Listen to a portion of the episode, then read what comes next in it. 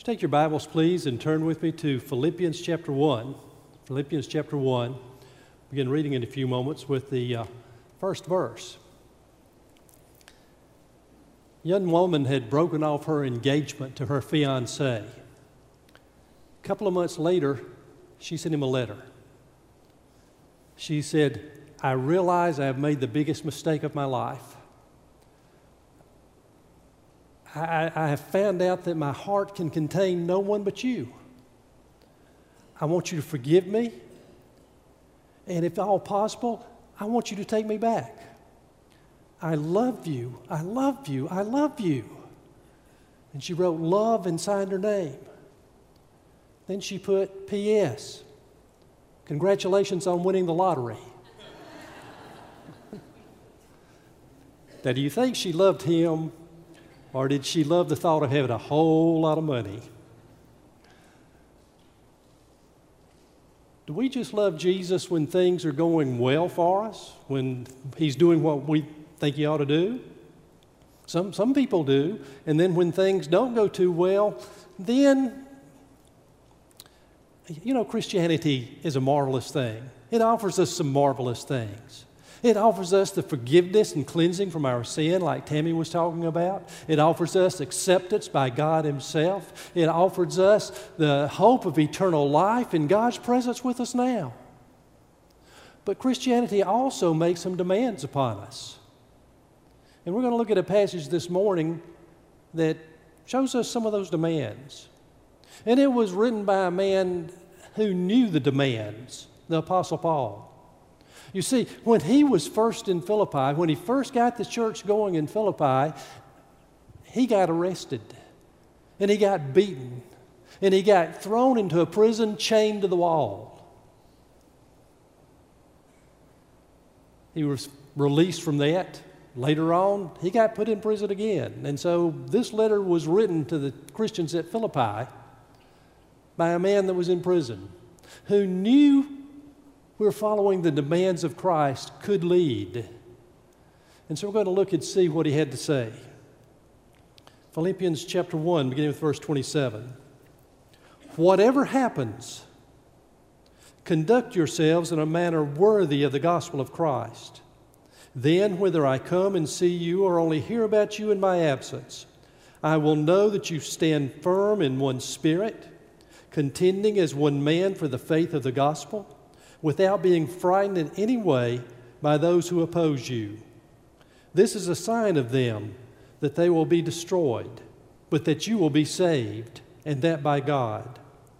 For it has been granted to you on behalf of Christ, not only to believe on him, but also to suffer for him, since you are going through the same struggle you saw I had, and now hear that I still have. Now, understand something. This was written by Paul, and it was written to the believers at Philippi. It, it was written to the church. Now, this was addressed to us as individuals, but understand it's addressed to all of us as the church. So, so we kind of have to look at this passage and understand it not just from what I do as an individual, but we need the understanding of what does it mean for me as I am a part of the church and live out my life as a believer within the confines of a church. So keep that in mind. Now, we need to uh, see what uh, he's going to be talking about here, and he is going to show us clearly what he means with this gospel and with this passage of Scripture. He reminds us, first of all, that we are to live in a way that is worthy of Christ. We're to live in a way that is worthy of Christ.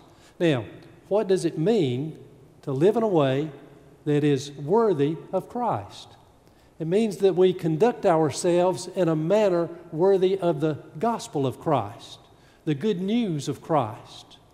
It means that we live in a certain way. Now, in that passage, whatever happens, conduct yourselves in a manner. That phrase, conduct yourselves, kind of had the idea of citizenship. Philippi was a colony of Rome. That meant that the citizens of Philippi had all of the rights and privileges of somebody who lived on Italian soil. Since it was a colony of Rome, it gave them those rights and privileges. And so we conduct ourselves in a manner worthy of Christ and, you know, count ourselves as citizens of heaven. We are citizens of heaven, and we're to live as citizens of heaven. Now, look over at chapter three, verse twenty. Paul makes that clear. He says, "But our citizenship is in heaven, and we eagerly await a Savior from there, the Lord Jesus Christ, who by the power that enables him to bring everything under his control will transform our lowly bodies so that they will be like his glorious body."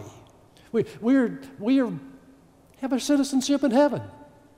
We are like people who are from another country living in a, this land, but our citizenship is elsewhere. As believers, our citizenship is in heaven. Notice he also says, conduct yourself in the manner worthy of the gospel, whatever happens. A lot can happen to us in life, can't it? You know, illness, financial reversal, you know, things going on in people's lives we know, in people's lives we love, the, the inner turmoil we go through sometime. No matter what comes, as believers, what gets first place? First place is supposed to be conducting ourselves in a manner worthy of the gospel, worthy of the good news of Jesus.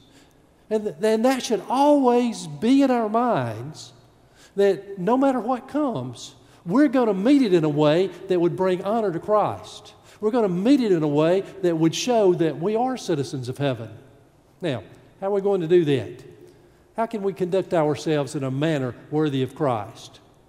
Well, he spells that out for us. He shows it to us. Verse twenty-seven, he says, "Stand firm in one spirit." Another place Paul wrote, he wrote to the Colossians, and he said, "Be on your guard, stand firm in the faith, be men of courage, be strong." Again and again, we're reminded in the Scripture to be strong in the faith. Stand strong in the faith. Now, suppose you were having a tug of war. How would you like to have a tug of war if you were in your sock feet on carpet? you know, you'd probably be pulled around pretty easily, wouldn't you? You could stand firm better if you were outside an athlete that had on shoes that had cleats in them. Then you could stand firm, not be pushed around so easily. What the Scripture is saying to us here, stand firm. Stand firm. Stand for God and against Satan. Stand for righteousness and against sin. Stand for truth. Stand against falsehood. We're to take our stand. We're to stand for these things that are right. But don't miss there that it says, stand firm in one spirit.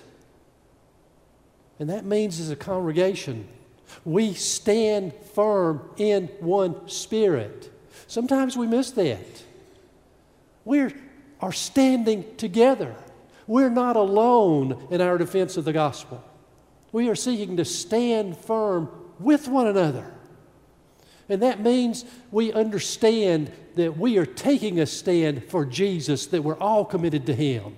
It means that we're going to all be caught up in His purpose, which is to glorify God. It means that we're going to be caught up in His mission, which is to share the good news of Jesus. And we're going to do that together. We're on the same team.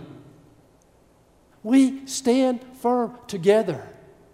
If we want to live worthy of the gospel of Christ, then we take seriously that we are standing in one spirit together.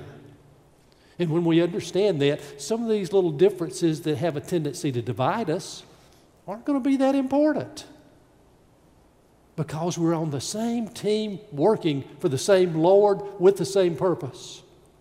It says something else there in verse twenty-seven. It says that we are to contend as one for the faith.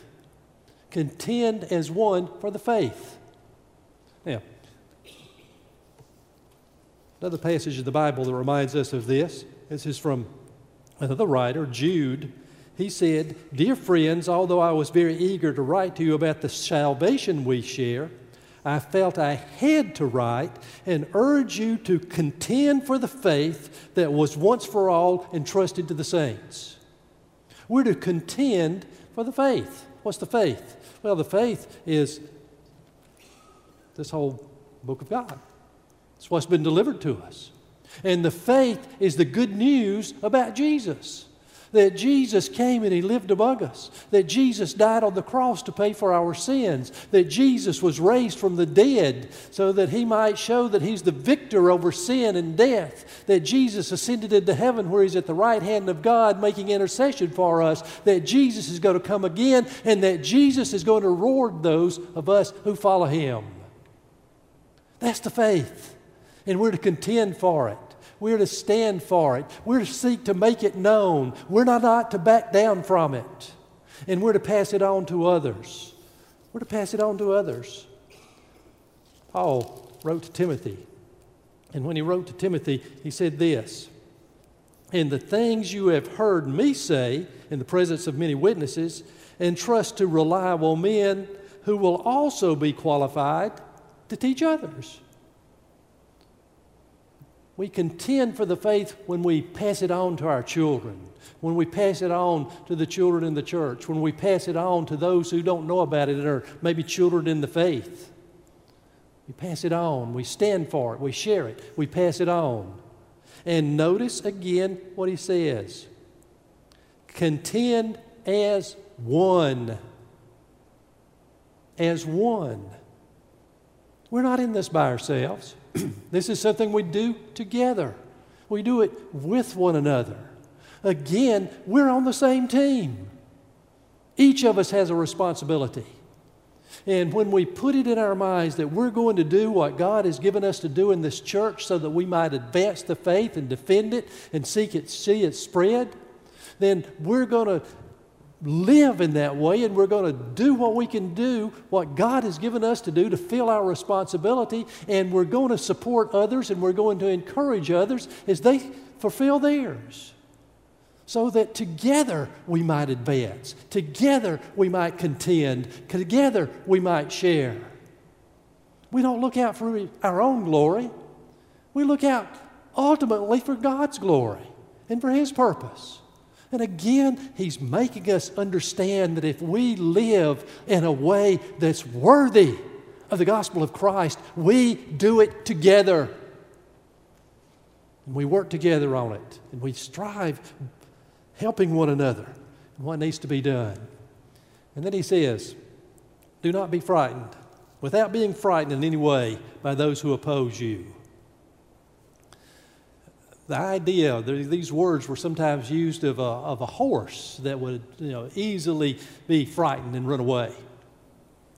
Up in Newberry, where I lived for so long, there was a big tract of land that was given to the, the uh, government there, and it's been developed as kind of a recreation area just in its natural state.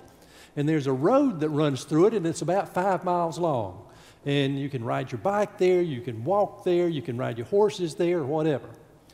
A while back, I was riding my bike along that road. It's just a, it's a really neat ride. Well, I always ride with a helmet. Sunny day, I had on sunglasses, riding my bike. Came around a corner, curve, and here came two horses with riders, one behind the other. And the rider on the first horse jumped off the horse, and she got in front of the horse, and she grabbed the reins and held on real tight and started yelling at me, "Say something, say something, let him know you're human." And I started talking to her so that the horse would know I was human. And I guess, well, I think about it. Here's an apparatus, but it looks kind of funny, and there's some creature sitting on it that has this head thing that looks different. I guess it could shy the horse, you know. Paul said, don't be like a skittish horse. Don't let people back you down. Don't let people frighten you off. Don't be frightened by those who would oppose you. You know, we take a stand for the Lord Jesus, and we try to not be scared away. Try not to be moved away. We try to be bold in the faith and to do what Christ has called us to do. We try not to be frightened. Now, these things are necessary. We need to understand these things because, you see, as believers, we need to expect opposition. We need to expect opposition. You will be opposed. If you're taking a stand for the Lord Jesus, you're going to be opposed. One way or another, it comes. It's just clear here. If you look at uh, verse twenty-eight, without being frightened in any way by those who oppose you, this is a sign to them that they will be destroyed, but that you will be saved. Now, opposition's going to come. Jesus made that plain himself. John chapter fifteen, verse nineteen, Jesus said, "If you belong to the world, it would love you as its own. As it is, you do not belong to the world, but I have chosen you out of the world. That is why the world hates you." The world hated Jesus. The world's going to hate us because we're not of the world. We don't act like they do. We don't think like they do. We don't get involved in the things they do. You know, so the world says, hmm, you're different. I'm suspicious of you. Maybe I don't like you. You make me feel guilty. I don't want you around. The world's going to hate us. Expect opposition. There's a restaurant up in North Carolina that uh, had, the, had this thing that, you know, if you said your prayer out loud for your meal, then they would give you a ten percent discount. Well, this group out of Wisconsin that's, you know, trying to eradicate a religion in our country sent them a letter threatening they were going to sue them because of that. You know, people are going to oppose us. They're just going to take a stand against us. And we need to know not to be frightened. Now, this doesn't mean that we go around trying to stir up trouble on purpose. It doesn't mean like we're trying to get ourselves involved in something that's automatically going to make people dislike us. But we need to understand, if we are living for Christ, that it's not always going to be easy. There are going to be some that oppose us. You might be a, a businessman, and your boss engaging in some shady business practices, and, and you won't be a part of it, and so you don't get the promotion he had promised earlier. Or you may be a teen, and when your friends go to drugging and drinking, you know, you don't participate with them. So the next time there's a party, you aren't invited, and they don't hang out with you anymore. Let me tell you what happened to one of our kids in elementary school, one of, the, one of the children from this church. He had a new friend. He invited the friend to come to church with him. And his little friend said, "I'm not going to church with you. We don't believe in God, and I don't want to hear any more about him." A child. Where'd you hear that? Mom and Daddy. We're going to be opposed. We don't have to go looking for trouble. If we're seeking to live for Christ, it's going to happen. And we just need to know that we're not supposed to be afraid. We need to know that it's going to happen. Forewarned is forearmed. You know? But you know what it does? It shows that you are saved. Look at the last part of that verse. "But that you will be saved, and that by God." Now, if you're going through some difficulty because of your faith, then you're a pretty good indication that, hey, you're doing the right thing, that you're on the right side, that you have received salvation. So it, it shows that you're saved. And it's a privilege. It's a privilege. Look at verse twenty-nine. "For it has been granted to you on behalf of God, not only to believe on him, but also to suffer for him." God grants it. He allows it. It's a privilege. The book of Acts is a history of the early church. And in that, there is a time when the apostles had been out sharing the good news of Christ, and the same group that, you know, got Jesus crucified didn't like it, and they kept telling them they better be quiet and they better be preaching about Jesus, and, and they wouldn't quit. So what happened to them? Well, they had the apostles on kind of, you know, before their court. They called the apostles in and had them flogged. It means they had them beaten. Then they ordered them not to speak in the name of Jesus and let them go. The apostles left the Sanhedrin rejoicing because they had been counted worthy of suffering disgrace for the name. Isn't that amazing? Rejoicing because they had been counted worthy to suffer for the name. It's a privilege. And oh, is it going to bring a reward? More than we could possibly imagine. And then it's an opportunity to share Jesus. An opportunity to share Jesus. Sometimes that gives us one of the best opportunities to share Jesus. Sheila and Mark, with a couple, had children, moved into a new home. They didn't know how their neighbors, you know, were going to like the, you know, them having children that played outside a lot. They didn't, wasn't real sure about, you know, their dog. They had a dog. Well, one long before the kids were out playing in the yard and the ball went over the neighbor's fence. The boy climbed over the fence, went to get the ball. The neighbor was waiting. "What are you doing in my yard, boy? Get out of here. Better not let that ball come back again." And he cussed him. Mama heard. A little bit later, Mama, whose name was Sheila, heard the dog barking. She went out to quiet the dog. The man was at the fence. "You keep that dog quiet or I'm calling the police." And he cussed again. And she said her face turned red and hot, angry words came to mind. But she prayed and said, "Lord, help me to figure out what to do." Later that day, she was baking some muffins. And so she made two batches. And she prayed for courage. And she went over and offered the guy a batch of muffins. He didn't say much, but he took them. And she kept trying to do kind things for him. And eventually, she got to lead him to the Lord. Now, when we don't feel threatened, when we have things going well in our life, we can talk about Jesus and share Jesus, and that can be effective. But when we do feel threatened, when we are opposed, when things aren't going well in our lives, we can share the good news, and it probably makes even more of an impression. Because the people begin to think, hey, where do they get the strength to do that? How can they have that kind of attitude? How can they stand up under what they're going through and still be devoted to the Lord? And that's the way we're supposed to be.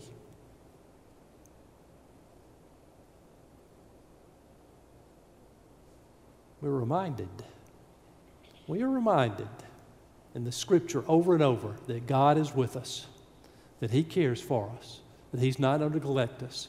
Don't, don't you love that passage of Scripture that Carol read earlier in the service?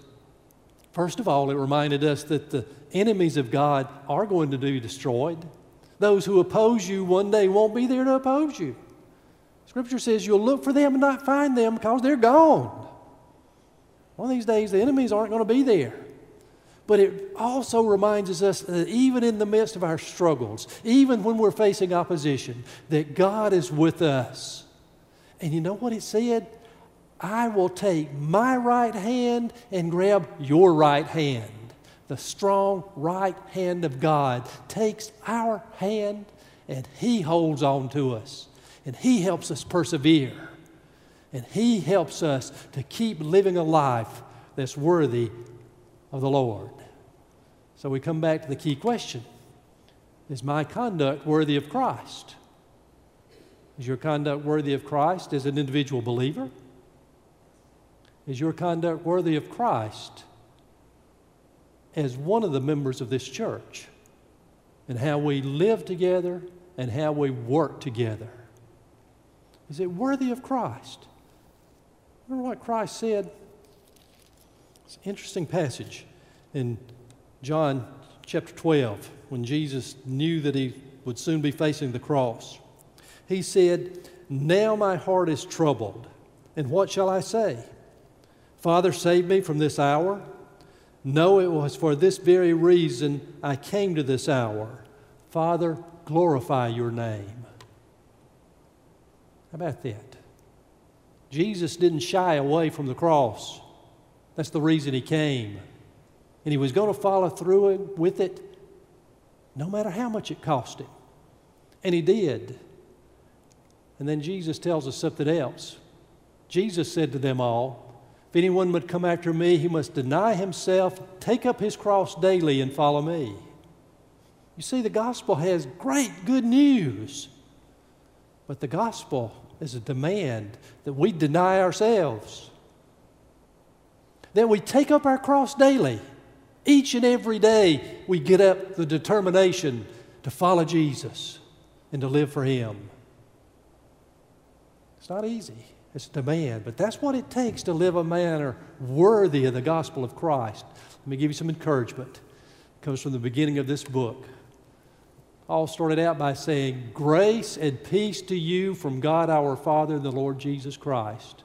Grace, the grace of forgiveness, the grace of acceptance, the grace of salvation, the grace of strength to face no matter what comes into our lives, the grace to live in a way that honors God. Grace to you, your gift. It's there to begin with. And peace. Peace doesn't mean that everything's going to be easy, but peace means that in the midst of it all, you know that you're not alone, that you have a Savior. He sees, He understands, and He is with you, and He's never going to fail you. He's never going to forsake you. He's always going to be with you, and He's going to reward you eternally. And so, ask yourself today, is my conduct worthy of the gospel of the Christ who gave Himself for me? Is it worthy in the way I live my individual life? Is it worthy in the way I cooperate with my fellow church members? Maybe today you need to come and say, "Lord, I'm going through a hard time. Help me be faithful. Help me to be faithful.